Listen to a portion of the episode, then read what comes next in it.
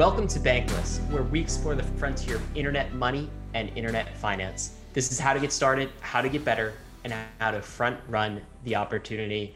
I'm Ryan Sean Adams. I'm here with David Hoffman, and we're here to help you become more bankless. David, we have Vitalik on once again. What topics do we cover? Yeah, we cover three of his most recent blogs on his Vitalik.ca blog. These are all fantastic reads. And in order to help amplify Vitalik's message and try and get out what he's trying to get out, we go through each of these blog pieces together. We start with his recap of 2020 and his forward looking, um, kind of his forward looking predictions into 2021. Uh, that blog was particularly interesting. That's how we start the conversation. We move into his blog post called An Incomplete uh, Guide to to rollups, and he kind of helps us unpack what it is to be a rollup, how we as an Ethereum uh, L2 scaling community landed on rollups as a construction, and why why they are so powerful. And then we also get into the topic of social recovery wallet. So these are all relatively three different uh, topics, but I would say they are all forward looking uh, topics that Vitalik sees as kind of like the logical conclusion of a lot of different forces. Um, perhaps maybe a lot of them social, a lot of them political. In his first uh, in his first blog post that we get into, uh, but then the second two are more technological and about the way that Ethereum, um, the the landscape is going to manifest and mature over time. Um, so again, a wide ranging conversation, but still with a lot of awesome through lines. Absolutely. If you're listening on the podcast, of course, we have this on YouTube as well, where we actually go through the articles visually. If you're watching this on YouTube, you can check it out on the podcast and get it directly into your ears, make it more portable that way. David, we should just get right into the interview. But before we do, guys, we want to talk about the sponsors that made this episode possible. If you want to live a bankless life, you need to get a Monolith DeFi Visa card. Monolith is a one two punch of both an Ethereum smart contract wallet and an accompanying Visa card that lets you spend the money that you have in your Ethereum wallet everywhere where Visa is accepted. When you swipe your Monolith Visa card at the grocery store or at a restaurant, it actually makes a transaction on the Ethereum blockchain that spends some of the money you hold in your Monolith wallet.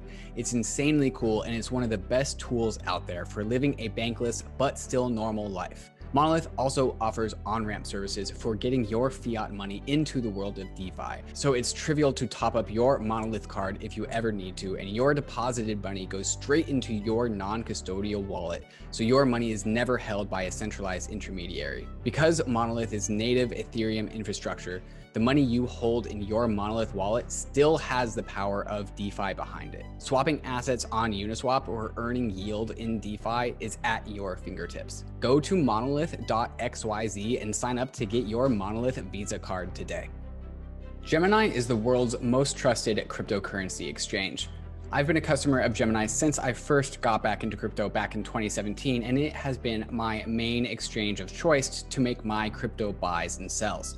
Gemini is available in all 50 states and over 50 countries worldwide. And on Gemini, there are markets for over 30 various crypto assets, including many of the hot DeFi tokens like YFI, Aave, Uni, and also they are one of the few exchanges that has liquid DAI markets. Having both the option of logging into the Gemini.com website or instead opening the Gemini mobile app has allowed me to be able to access any and all exchange and on or off ramp services that I've needed to on a moment's notice. With instant deposits and fast withdrawals, I'm able to make my money do the things I want it to when I want it to. You can buy crypto safely and securely on Gemini with the peace of mind of knowing that your investments are insured and protected with industry leading cybersecurity. You can open up a free account in under three minutes at gemini.com slash go bankless. And if you trade more than $100 within the first 30 days after sign up, you'll be gifted a free $15 bonus. Check them out, gemini.com slash go bankless.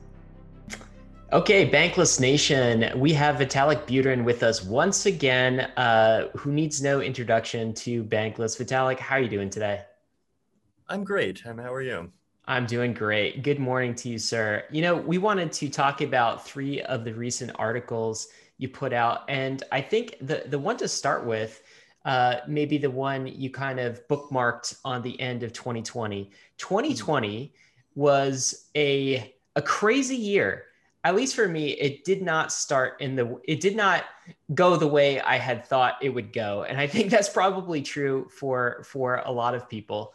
Um, so let's start with that article. We're also going to talk about your roll-ups article and then social recovery after that. But let's talk about 2020.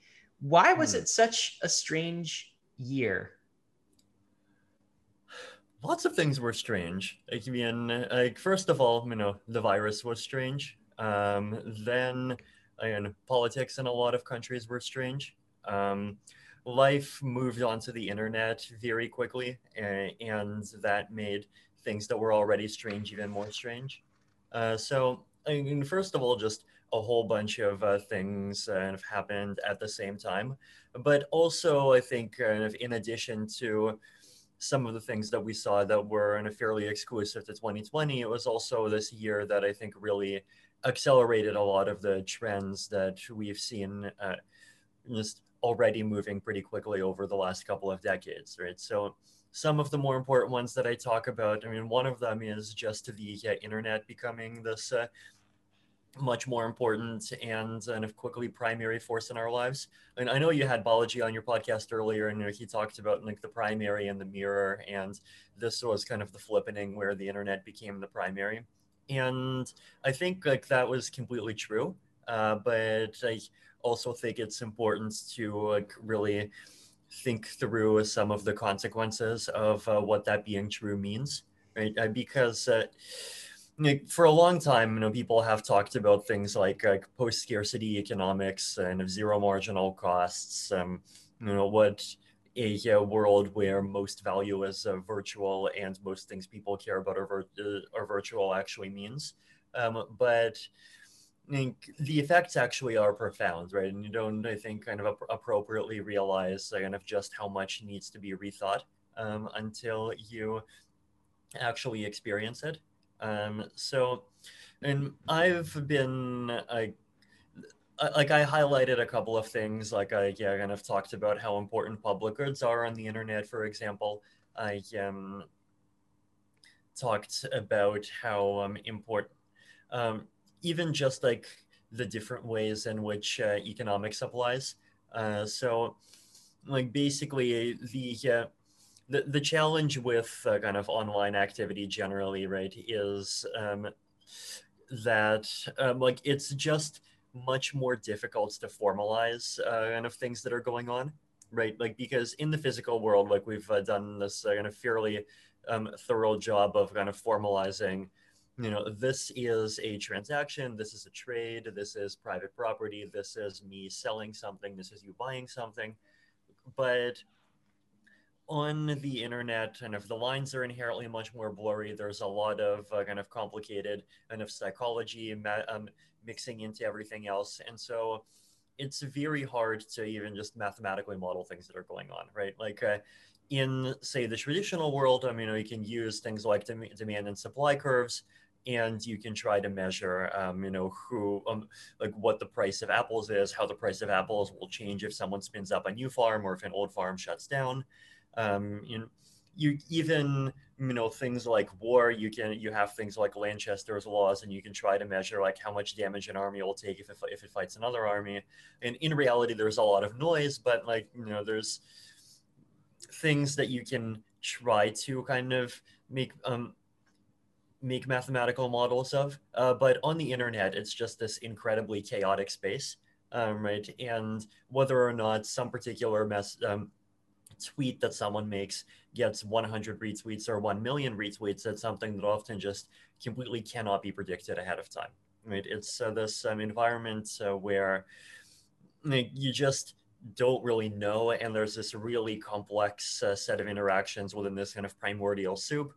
And like, how do you even make, say, a mathematical model about like what Bitcoin maximalists are going to do on Twitter? Well, okay, I mean, realistically, you can just copy what they say at 12 months ago and then like maybe change like one or two words, but uh, the um, you know the, the results of those uh, inter of those interactions uh, do are just something that's like much more difficult to explain using tools that were optimized for explaining different things basically right? Um, and so the basically the one of the ideas that I wanted to kind of make is just that like understanding different kinds of mass psychology has uh, become more important, right? Like, you know, Twitter runs on uh, mass psychology, political movements run on mass psychology, uh, Bitcoin maximalism runs on uh, mass psychology, and Ethereum maximalism runs on mass psychology.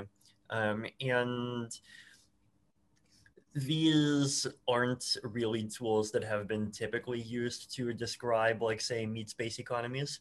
Um, but like realistically, if we want to understand, like say, you know, which cryptocurrencies are going to going to be important ten years from now, like you just can't like the psychological tools are even more important than the economic tools in terms of just uh, understanding like what's actually going to happen there, right? And and so, like basically, I think it's just you know, just realizing kind of this um the relative importance of uh, these different tools and how like we just need different ways of uh, understanding this uh, kind of world where everyone is just uh, like so quickly interacting with everyone else and just one action can have like extremely large consequences very quickly is just something that's very important. Vitalik, Ryan started off this conversation uh, asking about you know the he he said that the trajectory of 2020 ended up being very far off from what he thought it was, and this mm-hmm. is I, something I hear you echoing when you say like the the the calculation or the calculus be, behind predictions around mass psychology is all haywire at this point. It's all it's all very different from what we expect. At the same time, uh, I've heard other people give um, different attitudes about 2020, which is you know perhaps less that 2020 was a massive curveball and there was perhaps less of a pivot of humanity than what we thought but rather just an acceleration right? Just right and i think that's uh, i think that's the point i'm trying to make as well mm. right? Like it's these things were true well before 2020 it's just that 2020 was the year where we just like suddenly flipped the switch from being like you know maybe like let's say in 2018 we life was like say 20% internet in, in 2019 it was 22% internet and then in 2020 it just like flipped over to being like 60% internet. Uh, so there's definitely trends uh, that were growing before and all of these things did exist before um, but the fact that we saw this sudden shift to the majority of a person's life experience um, or at least the part of a life experience that involves them interacting with other people uh, being behind the computer screen is uh, something that's very significant. What characteristics or dispositions or just traits would would you say would excel as a result of like the changes that we've seen in 2020? If, if who do you what types of people do you think are going to uh, do really well in comparison to others in this decade coming? Mm, and I think uh, people who are not too stuck in existing ways of thinking. Um, in um, institutions that were created um, relatively yeah, more recently um, as opposed to uh, uh, as opposed to much older ones. Um, people who just like generalists is um, another really important category. Um, like uh, I think you know we saw this with the, even just you know the coronavirus for example, right? Like you know if you're an excellent epidemiologist, but you're terrible at understanding how human beings respond to messaging, then you know you're going to have bad predictions. If you're an expert at how um, uh, humans respond to messaging, but you're a, but you know you're a terrible epidemiologist and you don't uh, you don't have kind of the skills needed to just triangulate um, information from people who are good epidemiologists, then you know you're going to have bad predictions on the coronavirus. Um, and so the fact that we have these forces just all densely interacting with each other basically means that like there's a huge premium on kind of being able to have your hand in pretty much all of them to at least some extent. Um, and uh, there's definitely people who I think uh, like do that well, and it, it, does get easier to uh, see, see people who do that less well.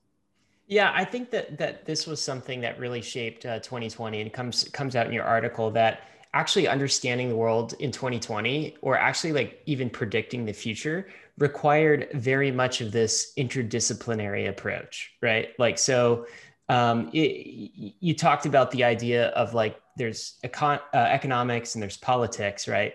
But but there's also a blend, which is this idea of a political economy And you talked right. about how in, in 2020 we saw governments acting much more like market actors. They were almost acting like like companies, market mm-hmm. like market forces getting involved in that direct way. And and then you had on the flip side corporations acting like like governments.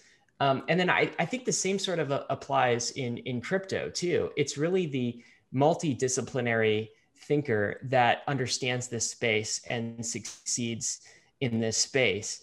Um, and you, you, talked a little bit about crypto as a social system too. Mm-hmm. Well, why is it why is it so important, I guess, to be a multidisciplinary thinker in in thinking in predicting the world of, of 2020 as it gets more complicated? And then why is that also important in in crypto? Is it just that all of these systems are so interrelated together that you have to think of them as a as a holistic system and you can't kind of like carve out the pieces? Right. crypto definitely is a social system. And, mm, you know, as uh, one of our favorite quotes goes, uh, layer zero is people. Uh, so, um, mm, you know, like there is that layer. And then there's also the layer of uh, the economics and, um, you know, things like how staking works, um, things um, like, uh, you know, like how the various DeFi interactions work.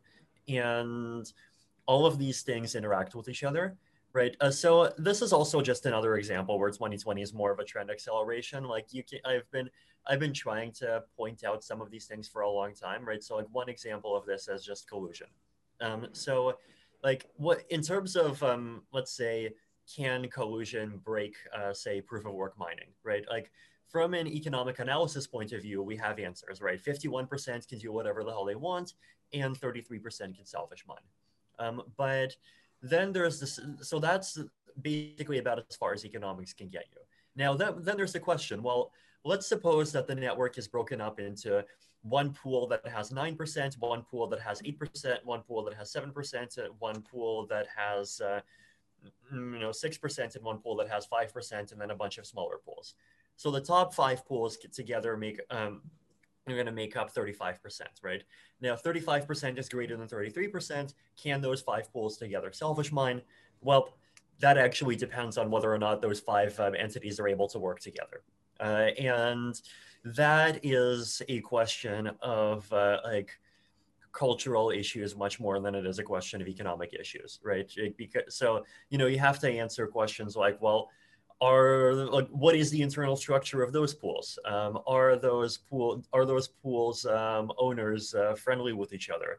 Um, you know do they all go to the same bars? Are they in the same uh, chat groups? Um, are they all chinese or are, are, they all american or are some of them chinese and some uh, american and uh, some from guatemala? Uh, so the you know do they um, all speak the same language? Do they have the same political opinion on uh, you know like some random uh, meat space issue. Like you know you just like you have to start uh, kind of think, thinking about all of these um, um, questions in order uh, like because they all just have an influence on whether or not those five pools actually can get along um, in order to make an attack. And then of course there's a question of well like you know what are the moral values in the community? And uh, you know, are any of those pools going to be morally averse to attacking? Are any of the pools going to try to whistleblow if they get called up to participate in this collusion? And and so issues about uh, kind of morality and like just what people's ethical views are like actually starts to become very important when you start talking about coordination. And so like basically there is some amounts that the economics can say, and then there's this other amount, like which usually you, you can kind of sum up to kind of which like which actors actually are um, uh, act, only going to act as separate actors, and which actors can work together and kind of approximate one larger actor, and you have to just ask about all these cultural and social forces if you want to the uh, answer to that second question.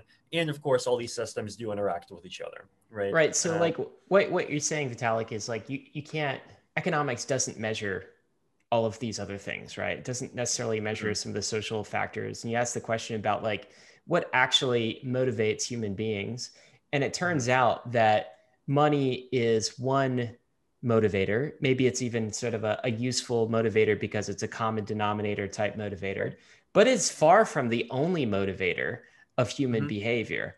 There are so many other motivators of, of human behavior.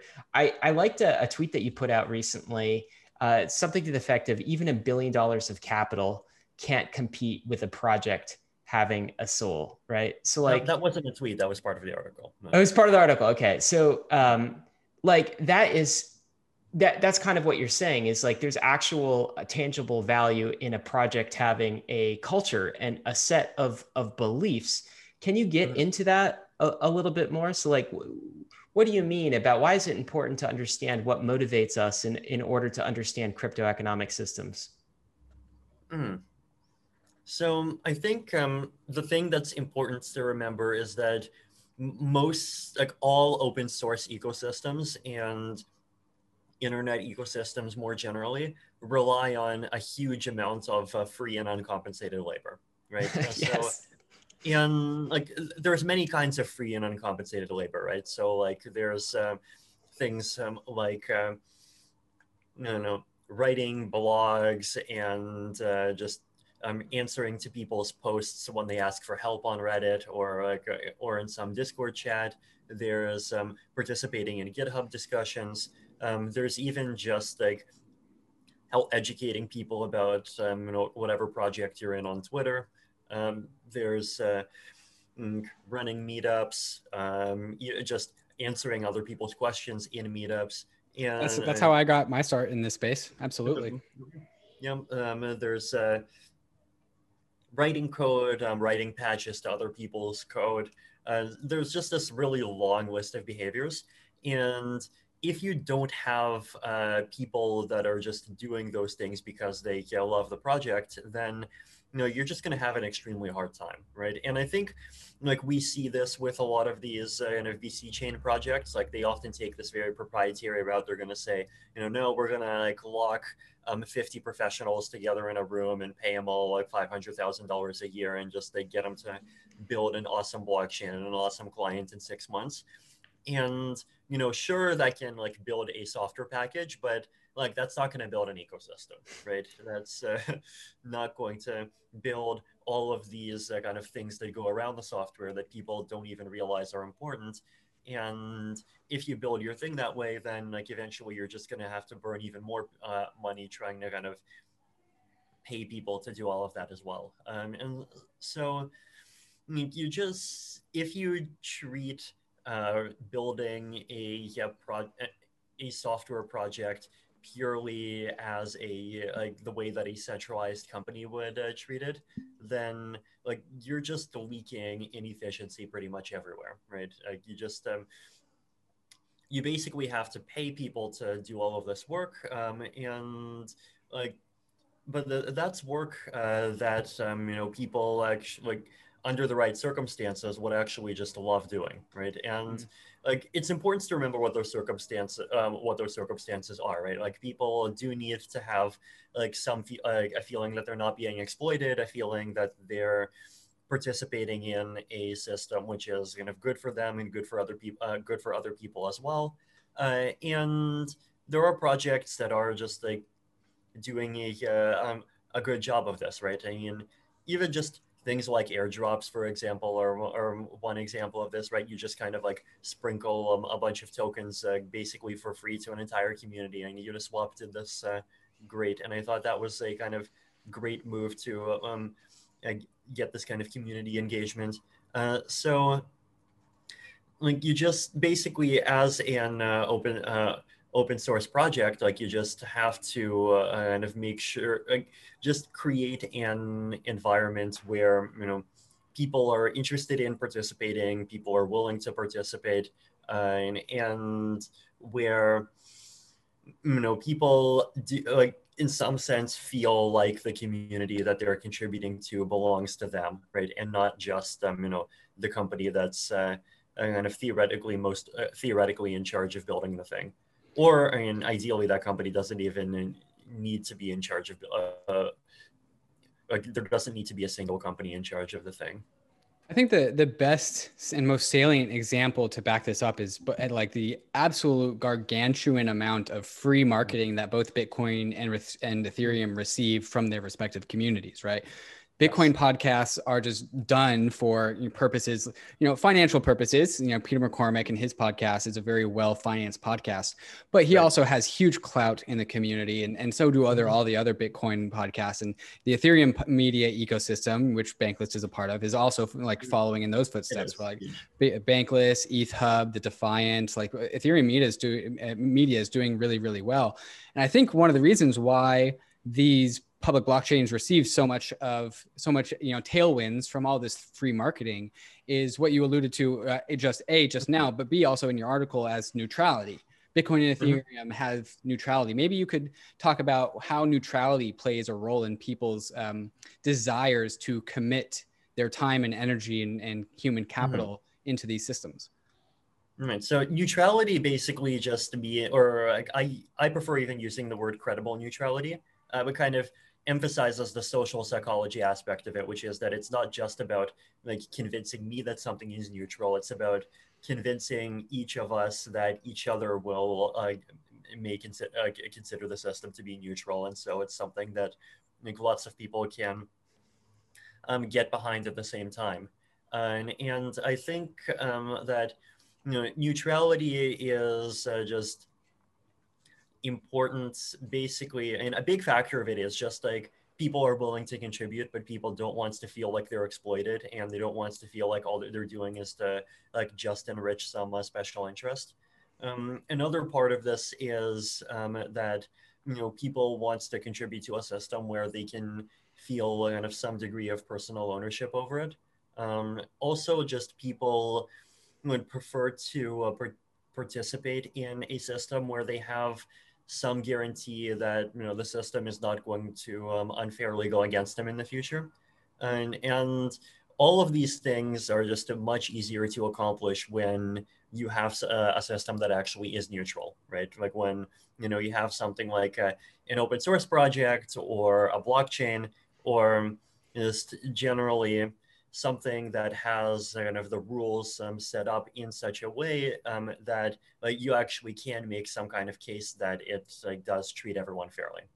And that's something that you know centralized systems just uh, do end up failing at all the time, right? Like when they make any kinds of uh, just decisions about lots of things, like you know, it's just hard to figure out whether some decision actually is a needed technical feature or whether it's just to like preserve the company's business model or something like that. And and so like in like if you have a project where there is a this uh, kind of centralized company that feels like it's controlling things and it's getting most of the benefit, then you know you just lose the ability to kind of get get these other benefits. I was thinking, Vitalik, earlier you used the term uh, love, right? You said, you know, that, you know, mm-hmm. people in order to tell others or volunteer, like answering mm-hmm. questions or writing blog posts, they have to really love the project, right? Love. And I, I was just thinking to myself, okay, I know that there are people who love Bitcoin, right? It's very easy mm-hmm. to see Bitcoin passion. I know there are people who love Ethereum. I myself love mm-hmm. Ethereum. There's elements of Bitcoin I love too. And I was trying to think like, what do I love so much about it? And definitely credible neutrality is is is sort of part of it. And even even more broadly than that, for, for me, it's about kind of the, the the value system that I really identify with, right? So there, there's something about Ethereum and to a lesser extent Bitcoin that that I believe is net positive for the world, right? I think the thing that we're building with decentralized you know capital coordination human coordination tools is is going to reap the world.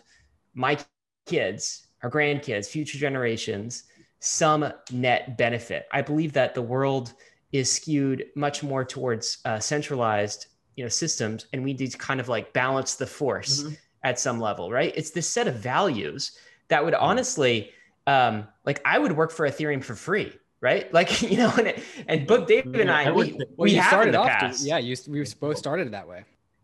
Right, yeah. and, and here's the thing: is like you couldn't you couldn't pay me enough upside to invest in um, some crypto projects out there, Like there's no amount right. of there's no amount of money you could pay me to put a dime into Tron. Like I just I don't care how much money I'd make. I just don't adhere to the value on. system. Right? TRX standard.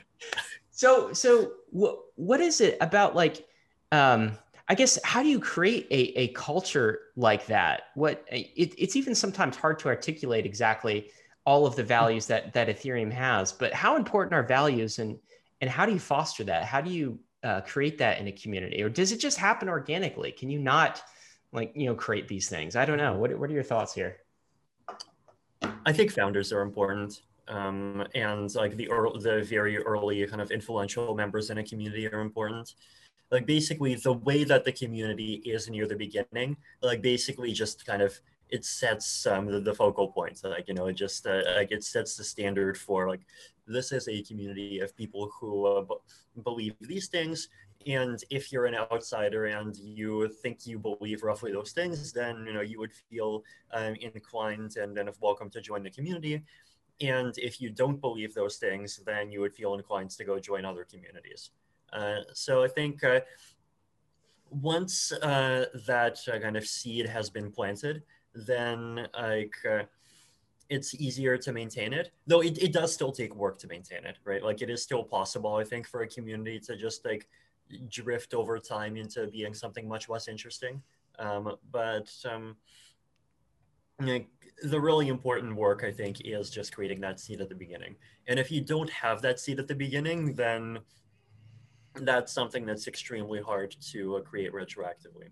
Do you know so, what what you're talking about, Vitalik? Almost reminds me of sort of uh, like the way a religion might be founded, right? There's this set of values, and people self-select. No one's forcing you necessarily into a religion. At least, you know, in, in mm-hmm. most uh, areas of the world, that's not the case. But you, you you kind of subscribe to a set of, of value systems, and then you find yourself like pulled into that into that um, specific religion or way of thinking.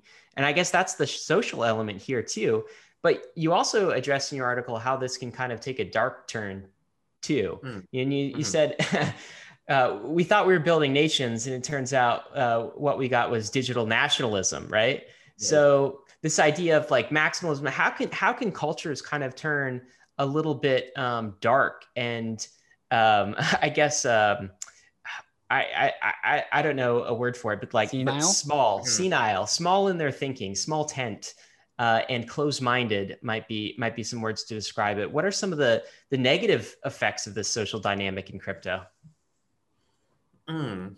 Uh, and I think like first of all, like one of one of the points that I feel like I tried to get across is that like we saw even down to a very big, a very fine level of detail phenomena happening in cryptocurrencies that seem to almost perfectly mirror phenomena that we see in like political systems, right? Like we see things like you know the civil war between um, you know like you have a civil war inside of country X, and then eventually country X splits in half, and then you have one country that's called like you know, like Democratic Republic of X and the other country that's called People's Republic of X or like whatever the word permutations are. Um, and then you have some other country Y and uh, that country Y supports like um, the uh, um, the one that looks more like an offshoot, um, and people in the other one think that country Y is only supporting them because they uh, because they want to like drive a wedge and and um, attack the first country, but people in, in country Y think that they're that well no the other one is just more aligned with their values, and then you know, the story goes on, right? And uh, in cryptocurrency land, like we've basically replicated that exact phenomenon, like down to like, very fine levels of detail, uh, just basically within 10 years. And, and uh, I thought that was interesting, right? It's like interesting because like if some if something can just appear twice in these um, completely different uh, contexts with completely different kind of laws for what systems are and how they interact, then like this is a very kind of deep and fundamental kind of primitive of like basically mass um, so uh, kind of social interaction that um, is just like is is, is going to be very hard to kind of move beyond completely. Now, and what you're talking like, about, just for the listener, is you're talking about the Bitcoin, Bitcoin Cash Civil War, and then you're also talking about the Ethereum, Ethereum Classic split. Correct. Mm-hmm. Yeah. Uh, so the um now in terms of like I think which communities uh, are more healthy and which communities are less healthy. I mean, so one of the quotes, and this this is one that I did make make on Twitter a while ago, is um, like I think evil comes mostly not from greed but from fear, right? Mm-hmm.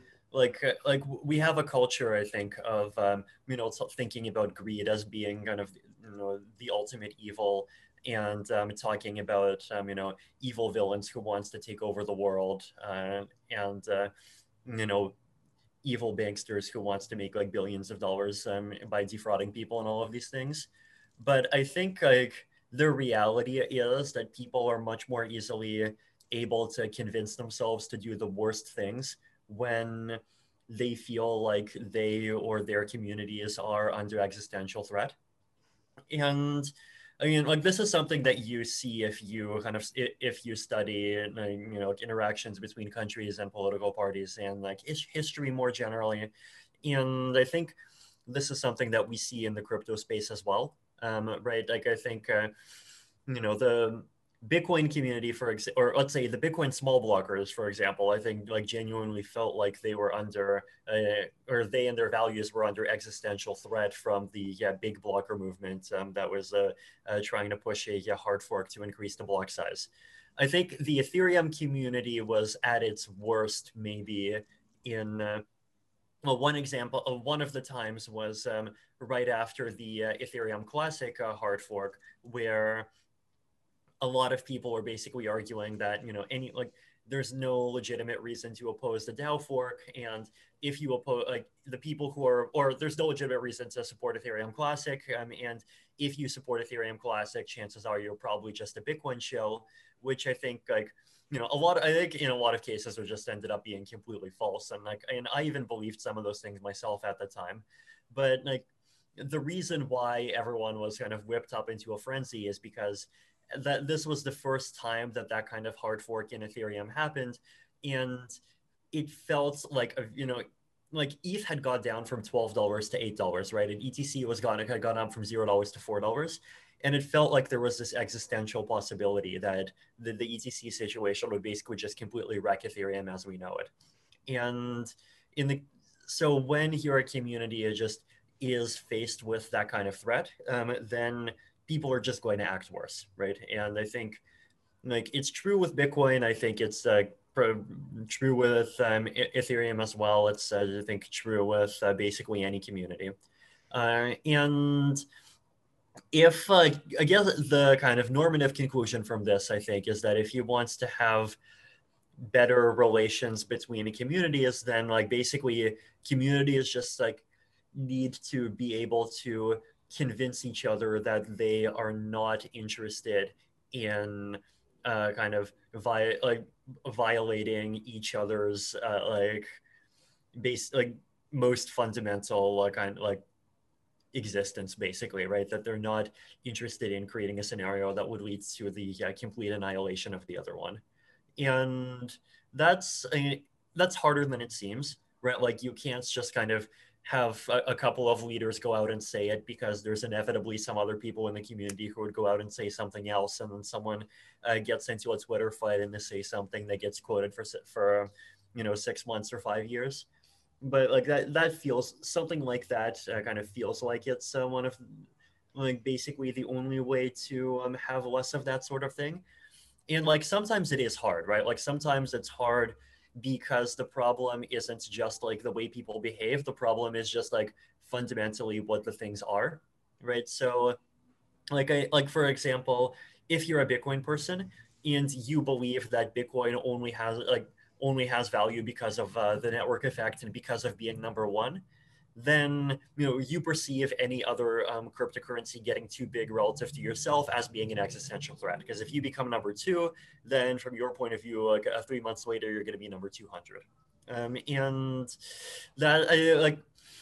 Uh, I think like that's. Uh, I mean, Ethereum itself has a kind of some risk of uh, believe of believing that if um, you know like someday other smart contract platforms are going to become popular.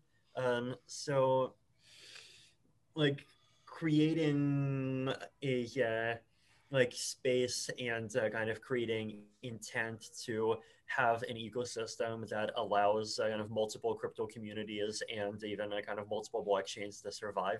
I think is uh, like this is one of the reasons why I'm uh, kind of uh, it tends to be fairly anti-maximalist. Like I think it's just kind of necessary to have peace, right? Like uh, if uh, like the more people believe winner takes all, then like you know the corollary of winner takes all is um, you know loser take loser um, loses everything, and if you like if people think that if they're the loser they lose everything then they're going to be willing to do just like the worst things in order to like increase their chances of winning. And that's something that i don't want to see. There, there's an element to what you're saying and what you wrote which was uh, which was kind of um like new system same problems you know the yes. the, the this the same sort of uh, f- fragmentation and tribalism and, and nationalism that we see in, in political systems we are now seeing play out in crypto in remarkably similar similar ways D- does mm-hmm. that make you a bit pessimistic about about crypto in any way because like mm-hmm. so we've got a new system but have we mm-hmm. ported those same problems over and is that reason to be pessimistic I don't think so. I think, um, well, I think like pretty much almost inevitably from the beginning, I was expecting crypto to be a process of uh, kind of starting off with uh, very wild dreams, but a very small scale, um, and inevitably kind of scaling back on its dreams uh, somewhat and uh, kind of figuring out what parts of what it wants to accomplish are actually realistic while at the same time, you know, actually becoming a, a significant force um, that can uh, impact, uh, you know, global affairs and uh, the future of humanity. And I think, like, you know, we're on that trajectory, right? Like, we're on that kind of trajectory where it's clear that there's some things that crypto is not going to do and some things that crypto is not going to solve. But at the same time, um, you know, it's gone up from being this tiny little bubble that nobody cares about to being this big thing that um, you know, just all sorts of like mainstream figures and artists and uh, intellectuals are starting to uh, really follow and care about. What what about the Ethereum community or Ethereum culture gives you pause, or what something? What about the Ethereum community would you criticize that you would like to see changed or just be worked on into the future? Mm, I remember you asked me this question almost a year ago. Uh, yeah, I think um, one of the things I answered is just this uh, kind of perception that um, you know Bitcoin has a uh, like a, strong kind of focused narrative, whereas um, Ethereum does not.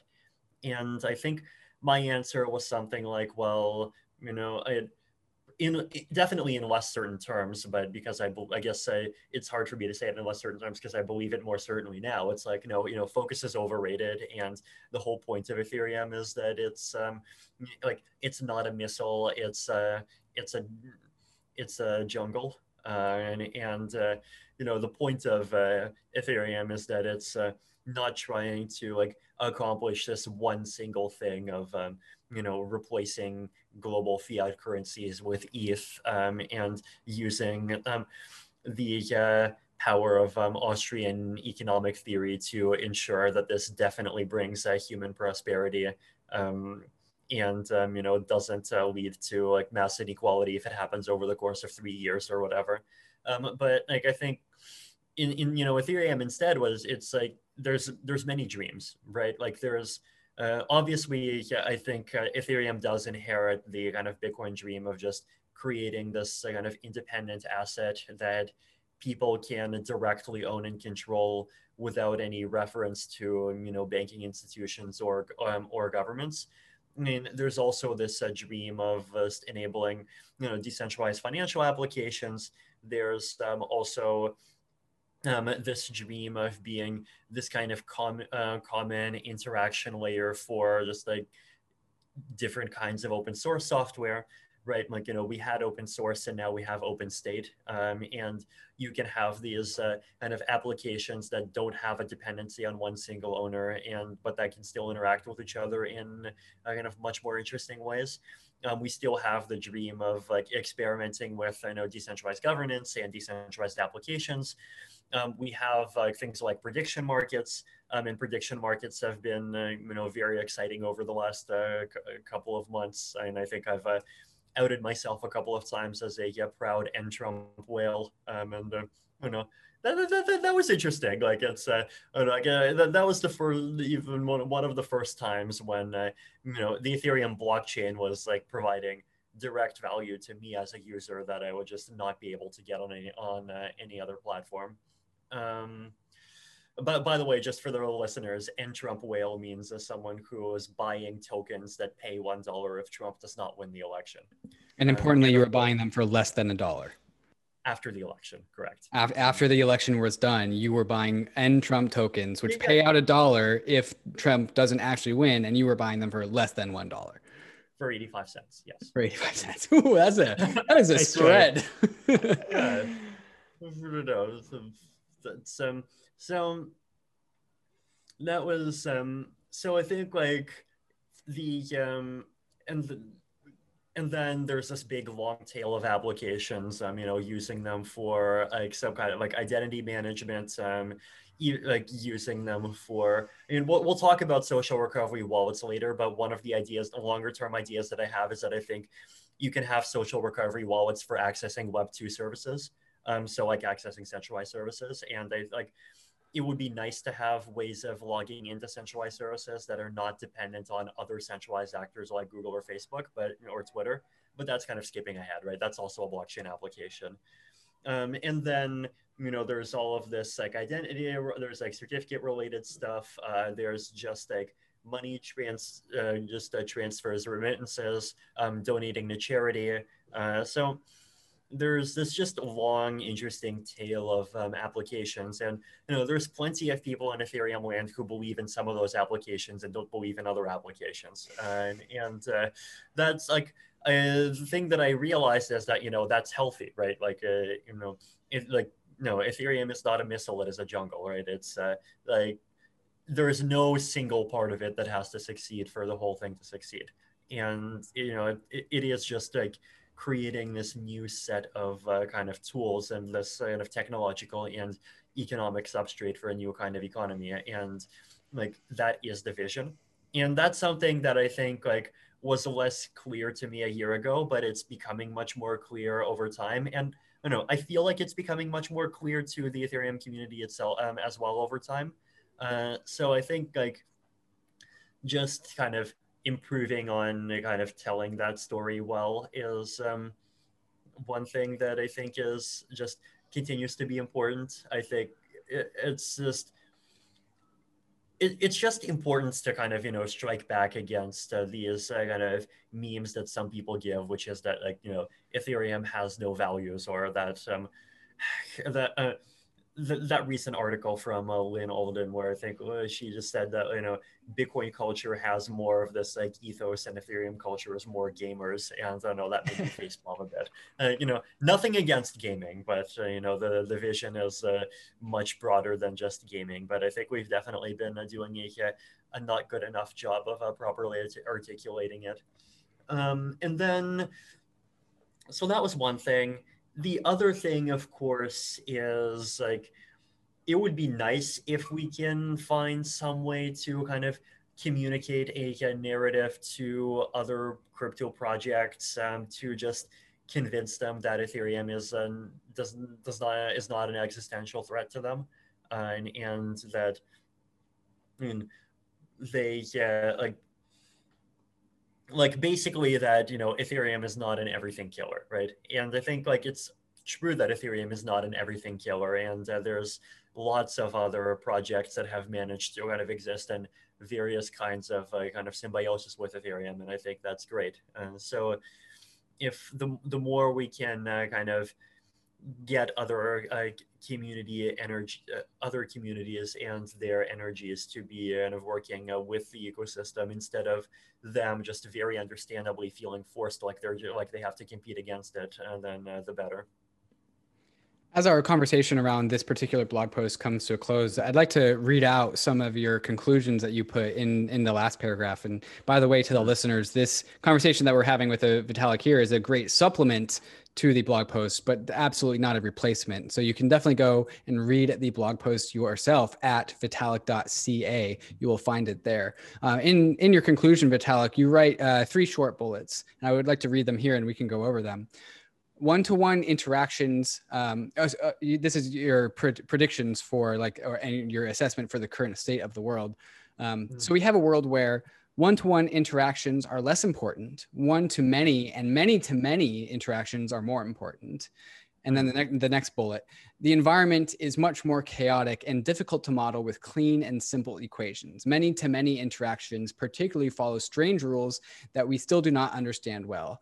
And then lastly, the environment is dense and different categories of powerful actors are forced to live quite closely side by side with each other. We've talked uh, about some of these topics already here so far in this conversation, but I, would just like to, to turn the mic over to you and kind of get you to expand on some of these thoughts, predictions, and how you how the evidence that you saw play out in 2020 kind of led you to these conclusions. Sure. Uh, so for the yeah, first one, and I think uh, like I talked about this a bit, right? Like uh, traditional economics tends to deal more with these uh, one-to-one uh, interactions, where you know there's one buyer and there's one seller, and you just have this series of uh, transactions where, like you know, um, Alice sells an apple to Bob, Alice sells a different apple to Charlie, and if Bob has the money but Charlie doesn't, then Bob gets the apple and Charlie doesn't and so like you have this economy that that's you can uh, kind of fairly easily decompose into these uh, kind of fairly small interactions. And uh, you know we have things like these like fundamental welfare theorems um, you know supply demand curves just all of these uh, long list of um, economic principles for dealing with those things. But um, on the internet like the average interaction is not one to one right? Like we are recording this podcast and but then lots of people are going to be listening to it right? That's a, that that in itself is like a three to ten thousand interaction. Um, lot um, every time i write an article that's a one to ten thousand interaction. Um, every piece of code um, going to the uh, that gets uploaded to an ethereum client is a, a few to many interaction. A conversation on twitter is a many to many interaction um, even just like the mass um, and of psychology and economics of these kind of self-referential crypto markets is a yeah, many-to-many interaction. So like that, those more complicated forms of behavior are just becoming more important pieces of um, understanding of the, the world as it's going to be. And then a, an important result of this is just that the environment is much more chaotic, right? It's um, there's um, a lot of kind of consequences of these interactions that are just hard to predict, hard to understand. Sometimes we have we don't yet have good tools for understanding them. Sometimes there just are no good tools for understanding them, and it's uh, just more challenging to um, understand um, you know what the results of these things are. And so we just needs to kind of keep a more um, open mind toward these things. And then the last one I think is also important, right? Like this um, goes back to the section that's um, right before the the section at the end, right? This idea that we like, the world in general is this kind of dense environment where we have these different categories of powerful actors. Um, so like one of the things that I talked about is basically, you know, did the did uh, kind of you know the cypherpunk movement as uh, defined by things like these 1996 and, and of crypto anarchist documents uh, succeed or fail and the question is basically, it turns out the answer depends on is is your goal um, eliminating uh, big government or is your goal creating big something other than government right?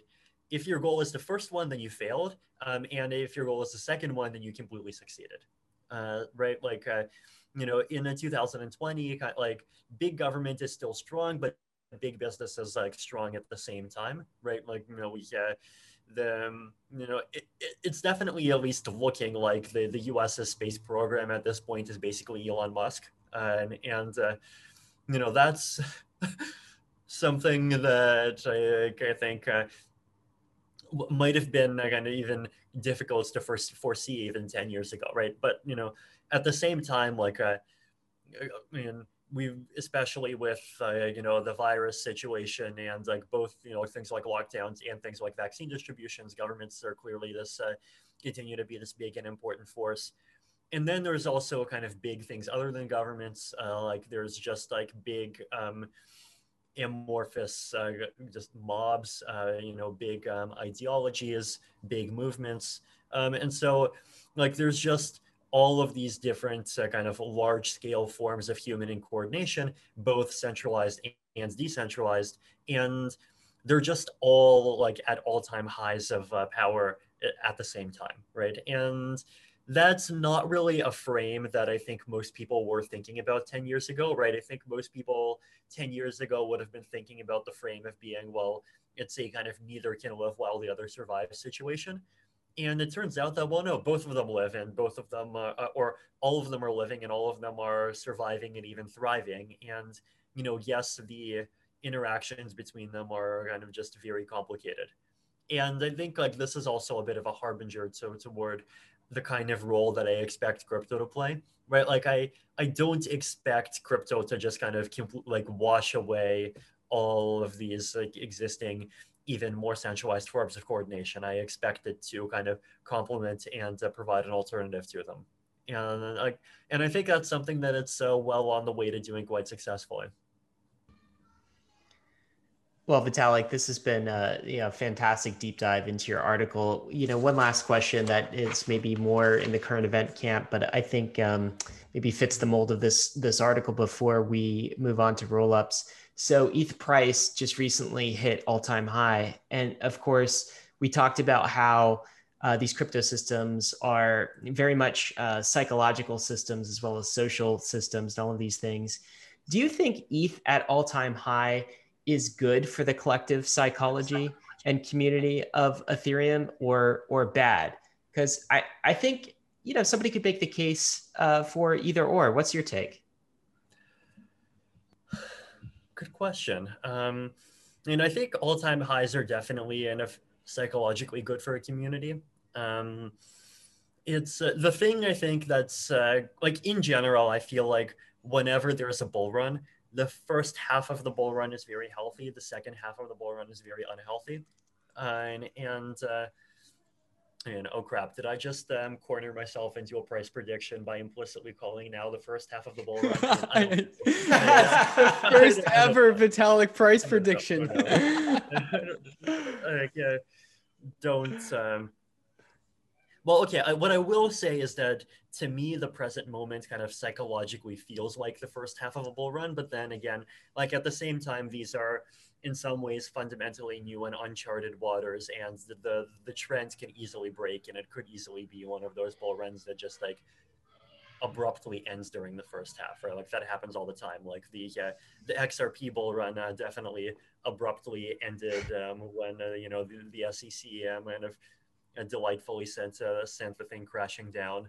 Um, the um, but so in terms of kind of people's psychological experiences, I think it definitely kind of feels like it's in this uh, sort of relatively uh, kind of healthy phase right now. Um, but it is one of those uh, things that inevitably ends up uh, kind of flipping into a less uh, a less uh, psychologically healthy um, healthy phase, especially if uh, like it goes on long enough uh, that people start feeling like they're entitled to it.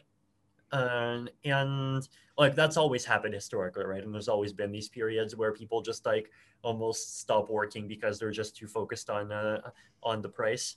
And, and then also like in, in addition to the effects on the psychology, the um, like, there's also things that happen in uh, bull runs, like uh, you know transaction fees going up really high, and that's definitely something that I'm uh, hoping that uh, crypto, or sorry, that the Ethereum ecosystem uh, kind of solves very soon. And we already have the technology, right? zk rollups have been running for months. Um, Optimism um, announced uh, the kind of very their very first limited mainnet last week, um, but like we do just needs to gets to the point where these uh, of scaling techniques, uh, like rollups in particular, are just actually able to absorb even the existing demands, right? Because like right now transaction fees are high. Like I yeah, I tried out the yeah, social recovery wallets uh, for like Argent, and uh, I looked at the transactions and like the the recoveries cost fifty dollars, and that's just crazy, right? Like no no no, this stuff needs to move on to rollups very quickly.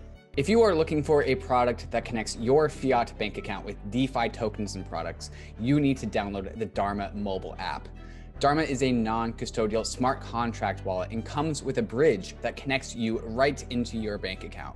Dharma is the fastest and most efficient wallet between your fiat in your bank account and any token on Uniswap, or even any vault in Yearn. With Dharma, you can get over $25,000 per week into the DeFi universe, and you can do it non custodially. If you or anyone you know is hot on DeFi and you're trying to get your money into a DeFi investment, Dharma is the place to go. Signing up and going through KYC is an absolute breeze. It took me just under three minutes, and after signing into my bank account via Plaid, I am now just one transaction away from any token that Uniswap has to offer. Go to www.dharma.io. That's D H A R M A.io. Download the Dharma app and get yourself unbanked today. Aave is a borrowing and lending protocol on Ethereum and just recently released Aave version 2, which has a ton of cool new features that makes using Aave even more powerful. With Aave, you can leverage the full power of DeFi, money Legos, yield, and composability all in one application. On Aave, there are a ton of assets that you can deposit in order to gain yield, and all of those same assets can also be borrowed from the protocol if you have deposited collateral. Here you can see me getting a 200 USDC loan against my portfolio of a number of different DeFi tokens and ETH. I'll choose a variable interest rate because it's a lower rate than the stable interest rate option, but I could choose the stable interest rate option if I wanted to lock that interest rate in permanently. One of Aave's V2 features is the ability to swap collateral without having to withdraw your assets, trade them on Uniswap, and then deposit them back into Aave. Aave does all of this for you all in one seamless transaction, so you don't have to repay loans in order to change the collateral you have backing them. Check out the power of Aave at aave.com. That's A A V E.com. This is an incomplete guide to rollups. So Vitalik, can can we go through the incomplete guide uh, to roll rollups and may, maybe direct this to someone who has heard about the buzz that maybe uh, rollups are Ethereum's next big scaling solution, right? And it's kind of the promised land of reducing gas fees. Tell us what are rollups? Where would you like to start with this? Sure. Uh, so rollups are a member of this family of scalability solutions that we call the layer two scaling. Right. So like there's this long running dichotomy between layer one scaling and layer two scaling where layer one scaling says we increase how many transactions we can process by making the blockchain able to process more transactions. And layer two scaling says we increase the number of transactions we can process by moving work off chain. And instead of like running everything on chain directly we only run uh, kind of more limited verification um, activities on chain and so we use these more clever contraptions to remove to reduce the need to use uh, the chain in the first place. And you know, in the case of Bitcoin, like this was uh, basically the topic of their civil war. Uh, but in the case of Ethereum, you know, we're basically doing layer one and layer two scaling at the same time, right? We have sharding um, for layer one scaling, but we also have this very uh, uh, kind of healthy and rich um, layer two scaling ecosystem. And I talk about the three um, scaling approaches. Uh, so there's channels um, and plasma and uh, rollups. And channels are this uh, me- method for optimizing one-to-one interactions. Uh, so for example, channels are really good at the use case of like, let's say I'm selling you an internet connection and uh, you want to uh, pay me per, per megabyte, right? And then like well what happened is that like i would start for uh, giving you an internet connection and then every time it would um, reach one megabyte like you would just send me these off-chain messages that i call tickets right? So your first ticket would be a signed message that just says i'm paying you 0.001 your second ticket would be a message that says i'm paying you 0.002 and so forth. And the point the way this works is that i only needs to actually put on chain the very last ticket or the highest value ticket that you send, right? And so basically what you're doing is you're just you're making these payments, uh, but you're not, but we're not yet committing them, and you just constantly keep paying more by just replacing these payments with higher value payments. And then when I publish uh, the last payments on chain, I'm basically kind of settling all of these payments at the same time, and it's happening in one transaction. And there is a bit, the smart contract implements this kind of interaction game where basically, like let's say if you um, try to submit one of your tickets um, that has a smaller payment, then I can challenge and I can send your ticket that has the higher payment. Or if um, I just disappear completely, then you can send uh, your um, uh, your own payment uh, or your um, your own ticket to uh, close the channel and get your money back and so on. Uh, so channels are good for bidirectional payments, and there are things like the, the Lightning Network and Raiden that try to uh, expand that out to broader payment networks. But they also do have some weaknesses, right? They're fairly complicated to deal with. They have these high capital requirements and so forth. Then there's Plasma, and Plasma is this very technically clever construction um, that you know, it turns out Plasma is like really amazing for dealing with uh, non-fungible tokens um, because it's just like the whole idea with Plasma is that you basically like assign every unit of an asset a different ID. And then you have this kind of Merkle tree contraption where you basically, if an asset has some uh, some ID X, um, then the transaction that corresponds to that address goes into a Merkle tree at index X, and then you publish the Merkle roots on chain.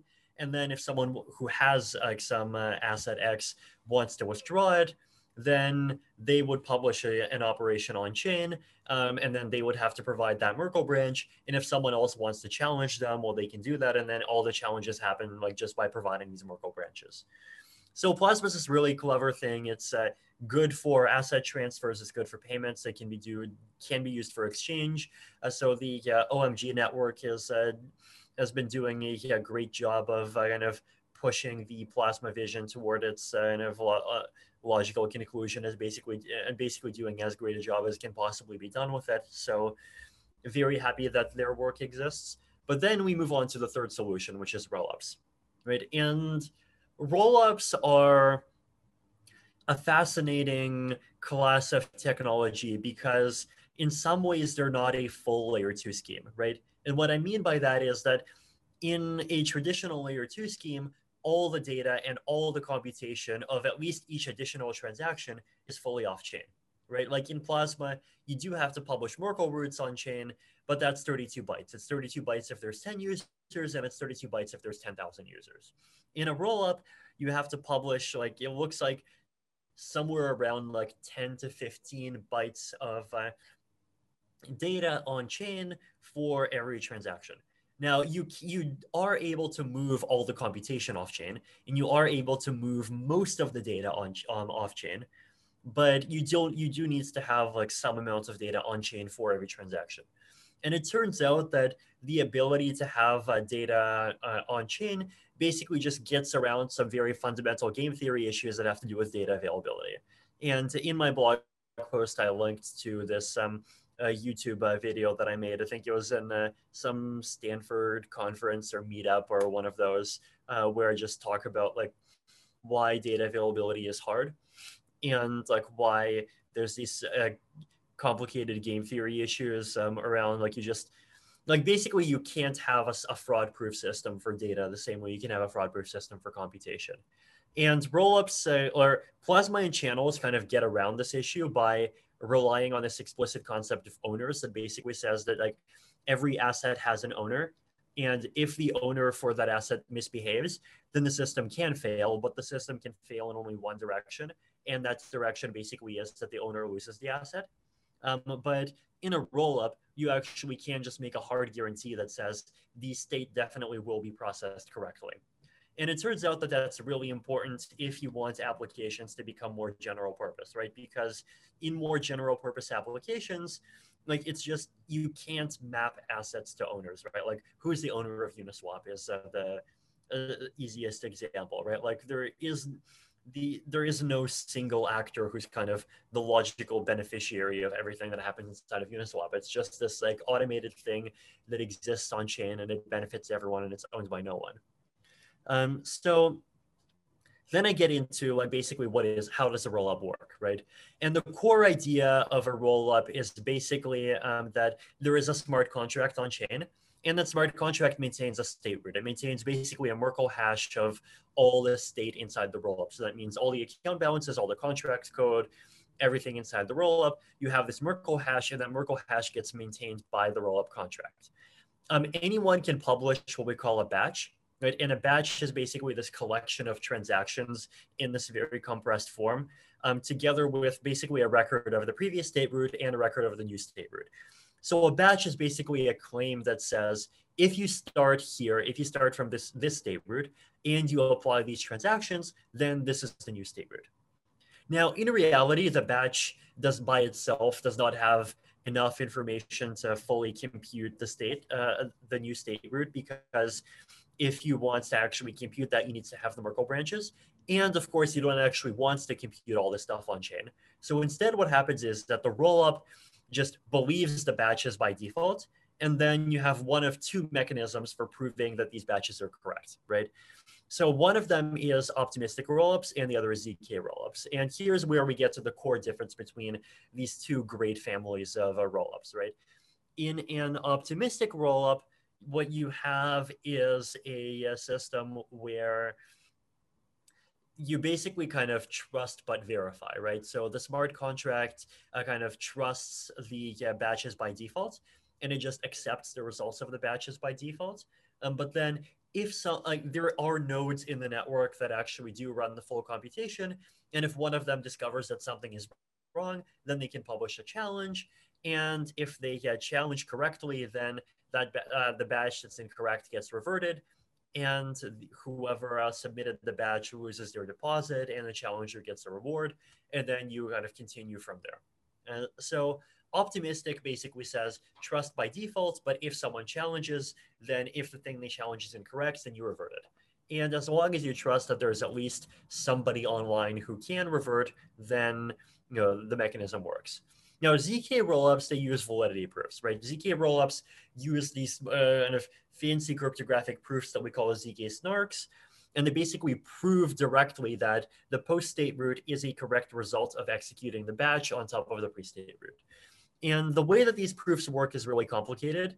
Uh, and I actually, you know, I, I, have tried to make a couple of explanations of this. I'm sure I'll try making more explanations of this in the future.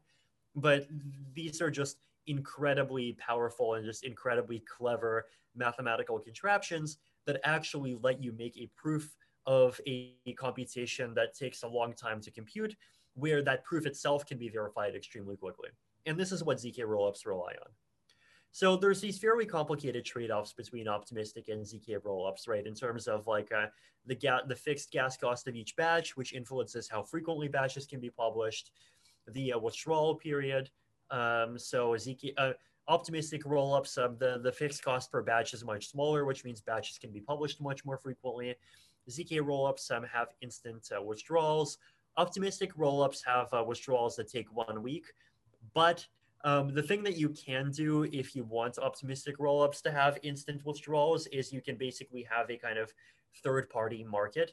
So basically, like if I have, um, say, one ETH that's being withdrawn in progress, then if you were validating the rollup and you are perfectly confident that that withdrawal is correct, then what you can do is you can just buy that buy my right to one ETH for say one ETH minus a fee. You can just buy up my withdrawal um, rights for say 0.9999 ETH. I would get my 0.9999 ETH immediately, and then you would just wait a week, and then you would get your one ETH at the end, right? So or your 0.0001 ETH. No, no, sorry. Um, I would no, get the, my, yeah, the total. I see. Right, sorry. Yep. Yep. Sorry. Right. I sacrifice my right to one. Instead, I get 0. 0.0.9999 immediately. You, as the buyer of, of the withdrawal, pay me 0.9999 immediately, and you get the full one at the end. Uh, so, like this is a technique that's um, available for optimistic rollups to have instant withdrawals, but it does have capital costs and importantly it doesn't work with um, nfts because and like nft with nfts inherently like there is nobody who has like a second copy of the same nft that they can collateralize. But right. for coins it works amazingly. Um, complexity of technology optimistic rollups are simpler. Um, generalizability um, optimistic rollups are easier to have uh, kind of full general purpose evm computation for. And this is something that's really important, right? Like uh, there already are ZK rollups that are live, and ZK rollups, um, like there's a ZK Sync, there's Loopring, there's um, the DeversiFi, and those can be application specific, but um, it's very hard to make them support like much more general purpose computation. Whereas with an optimistic rollup, like, well, we already have one on mainnet that's basically running EVM code on layer two. Uh, so, and then per transaction on-chain gas costs. So, so this basically means like, are the um, the on-chain costs that you have to pay per transaction. Uh, so this is basically paying for the 16 bytes. It turns out that there's technical reasons why for certain types of transactions you need more bytes in an optimistic rollup than an ZK rollup, and then there's off-chain computation costs, uh, so which are actually lower for uh, optimistic uh, uh, rollups than they are than there are for ZK rollups. So there's complicated trade-offs, but my uh, kind of opinion, summing it all up, is that I think in the short term, optimistic rollups are likely to win for general purpose EVM computation. ZK rollups are likely to win for simple payments and like some very specific use cases. But I do think that, you know, on a five to 10 year time horizon, ZK rollups are to, are to be winning out in all use cases. So I think like the fact that, you know, teams like Optimism and Arbitrum are doing optimistic rollups today is perfectly fine and I think it was it's completely the correct path um, in order to uh, just uh, get uh, some kind of scaling out for Ethereum in uh, 2021.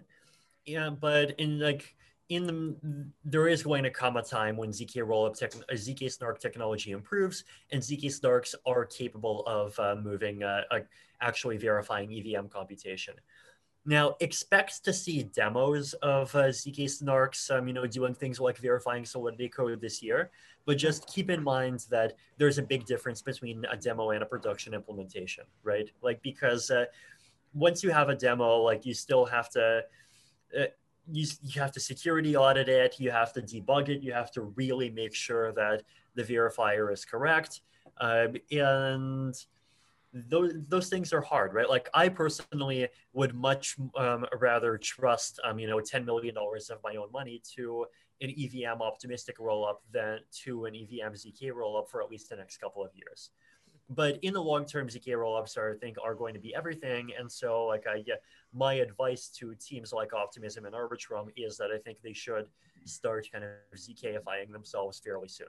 Like, you know, it's not so it's not so urgent um, that like you, people should lose interest in projects that are optimistic rollups today. But I think projects that are optimistic rollups today should have the attitude that they are not going to be um, optimistic rollups forever, and uh, they uh, should have uh, the uh, they should start putting together their strategies for uh, ZKing themselves. So I, then I talk uh, kind of more technically about like, well, what is a if I could cut in here, Vitalik, I would just like to, to clarify one thing between optimistic rollups and, and ZK rollups. What what would you say is the defining characteristic difference between optimistic and ZK rollups that makes you long term um, long term belief in ZK rollups? Like, what's the real what's the real uh, separate separation between those two things that makes you optimistic about ZK rollups long term? Sure. Uh, so and one is like just ZK rollups have instant withdrawals even and without any collateral requirements. Another is um, that ZK rollups uh, do not have this uh, kind of one of n um, online requirements um, in order for someone to be able to publish a fraud proof, and that's valuable because uh, like it op- it opens the door for ZK rollups to be able to you go up and process things like you know tens of thousands of uh, transactions per second where in an in an optimistic rollup, once you start having that many transactions, then um, you know it starts uh, like it's you it starts becoming less obvious that there will always be enough honest nodes that are checking the that all the computations are done correctly. Um, also the um the, the data efficiency right like the the fact that so i have a table a bit further below where i look at the mixer example and uh, the uh, it's uh, one table further below. Um, there it is. Right, like and uh, a mix. The mixer only has a, a 77x scalability gain and an optimistic rollup, but a 570x uh, scaling gain in a ZK rollup. And the reason why this is true is because ZK rollups allow you to have less data on chain because in a ZK rollup, you only need to have enough data on chain to update the state tree. Whereas in an optimistic rollup, you have to have enough data on chain to verify the full computation, which is a slightly larger amount of data. Uh, so I uh, like I don't now to be to be very clear, right? I don't think that these advantages are decisive in 2021, and like I think in 2021, like optimistic rollups and ZK rollups are both totally fine. We're going to have these withdrawal markets. I mean, we're going to have ways for people to withdraw from, you know, things like optimism and arbitrum instantly. And in 2021 and and 2022 and like even going a bit further the fact that optimistic rollups just rely on clean evm verification and like the you know they have surprisingly simple fraud proof uh, verifiers i think is a uh, decisive advantage as opposed to zk rollups which needs to have just like this much larger um, and complicated compiler code to convert uh, solidity or Vyper or evm into arithmetic representations and there's just much more attack surface for bugs in there. But like over the longer time horizon those issues will get resolved and the calculus is like slowly going to shift toward uh, the zk side. So I, I like to take a stab at trying to go through the history of this to, to lead into my next question. Ethereum L2 scaling started with state channels, uh, which were, and the, the great thing about state channels is that, you know, it's just between two parties, you can make any number of transactions without committing anything to the blockchain. And then to wrap up your day, you commit something to the blockchain, that state channel ends, and then you bundle up, you know, 10,000 plus transactions into just one little packet of data, submit it to the blockchain. That's great. And that's great for two parties or just a low number of parties. Plasma was an attempt to have one to many or many to many type of inter- uh, interactions of various types. Um, and there are different uh, constructions of plasma that did different things.